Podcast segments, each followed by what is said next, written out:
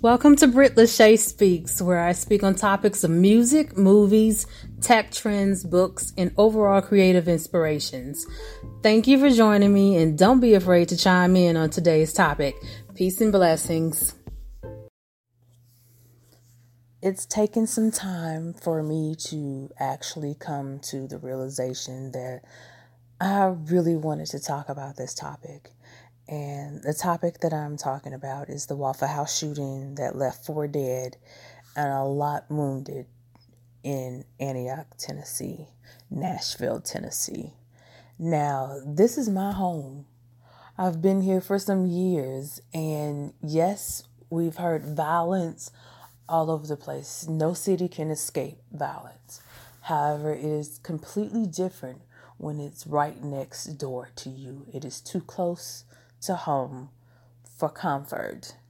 I remember that weekend waking up to a many phone calls, many text messages asking if I was okay, asking if I had heard or turned on the news that Sunday morning, asking did I know the young gentleman who Reinking, Travis Reinking, if I knew him, if I had ever seen him in my area, and I had not, I had not.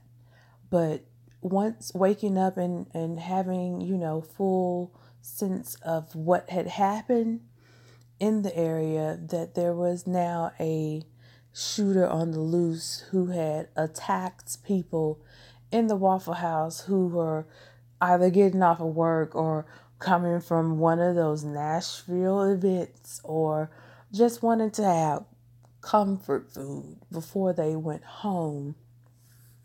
I um, just did not understand why. Why did he have to take those lives? The victims of this tragic event are 29 year old restaurant worker Taurean Sanderlin of Goodlettsville, 20 year old restaurant customer Joe Perez of Nashville, 21 year old DeEbony Groves of Gallatin, and 23 year old Akilah DaSilva of Antioch. All of these just babies, just really starting their life in their 20s, coming to a place where everybody is normally happy and just cordial and just wanting a bite to eat, a place to sit, a place to just chill.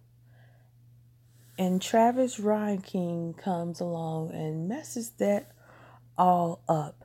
Now, what I won't do is get into a gun debate of why he had an AR 15 to begin with. What I won't do is bash the young man who clearly had issues because he came to the Waffle House naked. And his home was less than half a mile away from the Waffle House. His home, where he had clothes, where he had his things, was just down the street from the Waffle House. It took the police a couple of days to find um, Travis King and arrest him. He is in police custody. The public did cry out because for some reason this man kills four people and injures more, and the judge saw fit to give him a $2 million bond. $2 million and four lives lost. It's unspeakable the public of Nashville and Tennessee did question this judge's motive, and the bond was revoked. He is currently in a mass prison in solitary. He gets about an hour out each day by himself. Um, I don't know his court date at this time, but I do know that the people and the news will be there when it happens. Um, I would love to update you on his status as well. I am in hopes that we find a little bit of why he decided to just take the lives of these innocent people and injure so many. Um, it was it was just a, a complete senseless act, and I want to thank the Nashville hero James Shaw Jr. While he acted for himself and admits it to the news and to the media that he was not trying to save the lives of others. He was completely thinking of himself.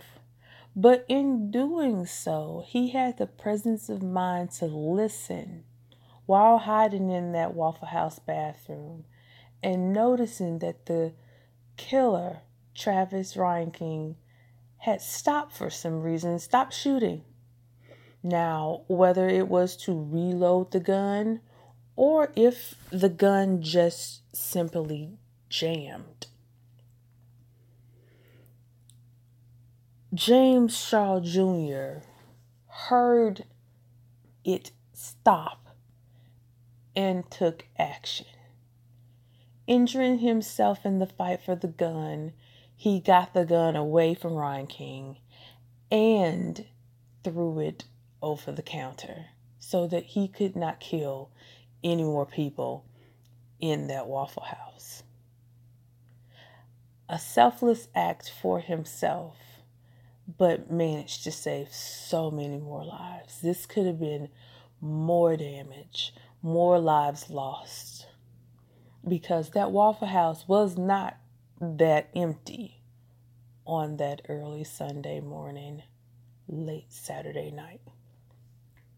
So thank you, James Shaw Jr., who, by the way, has raised hundreds of thousands of dollars to help the victims of this tragedy.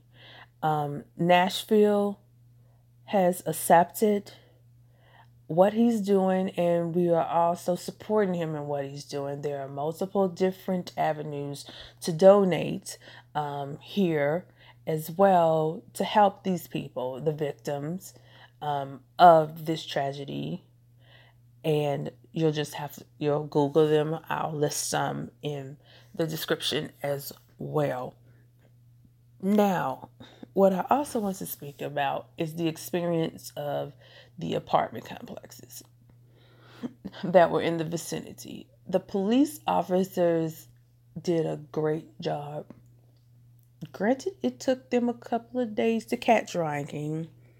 They scoured the homes, the neighborhoods, the schools, the forest area of the trees, the apartment complexes, looking for Travis Reinking, going door to door to make sure that no one was held against their will um, going door to door to make sure and see if there's any evidence they could get around the time frame that he ran back to his apartment.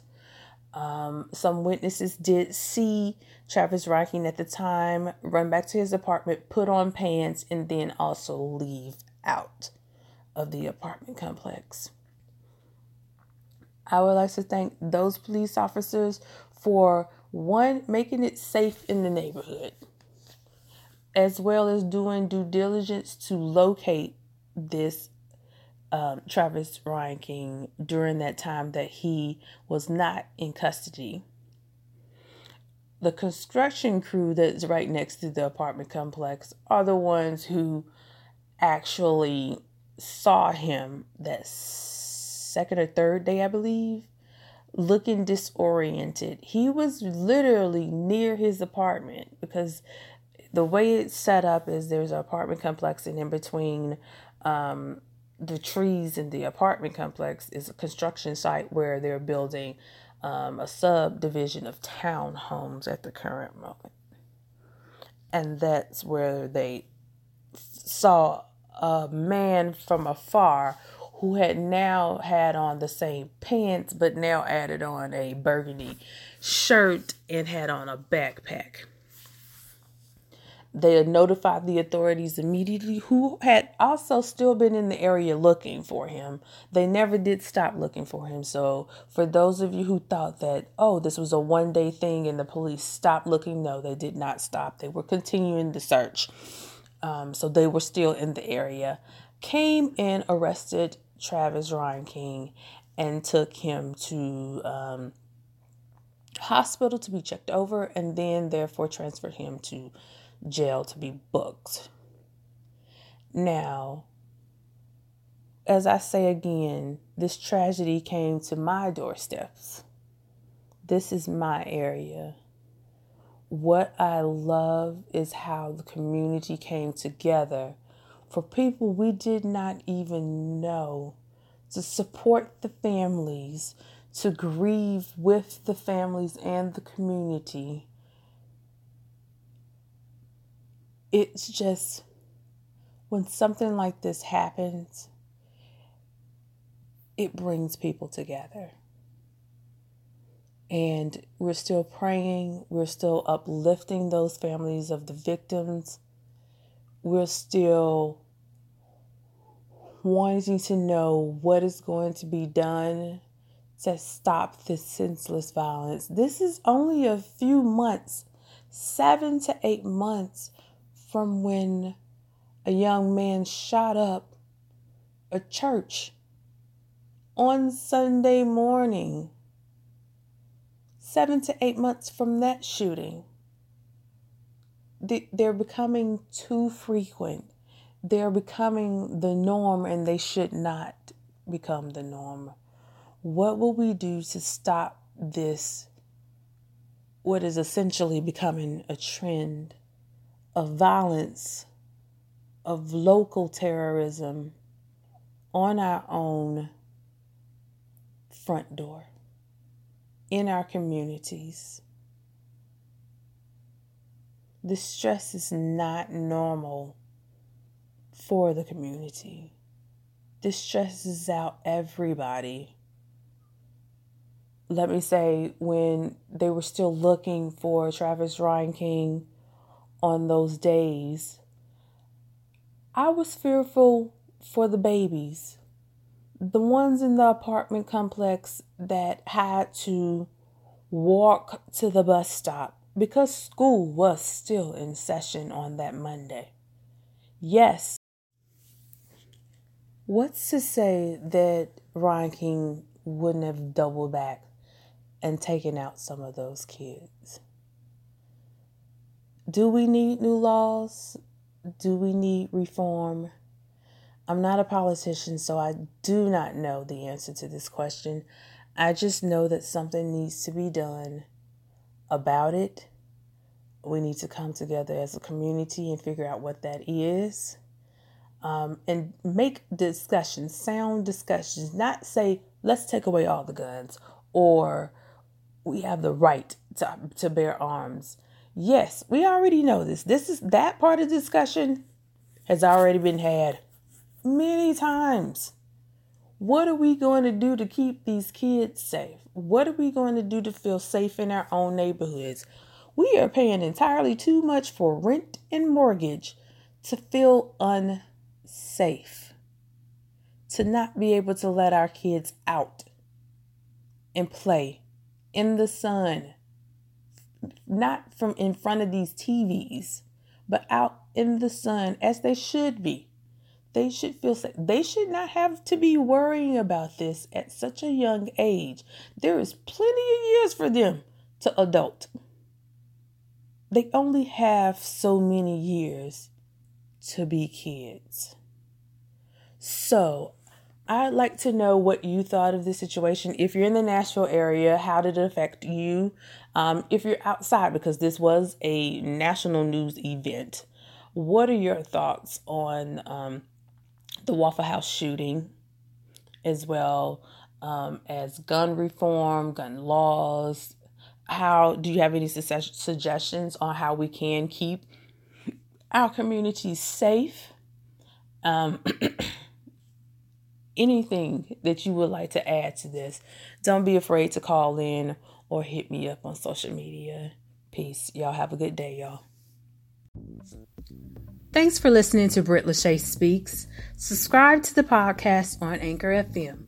Connect with me on Twitter at Britt Speaks and Facebook at Britt Lashea Speaks. That's B R I T T L A S H E A Speaks. See you on the next episode.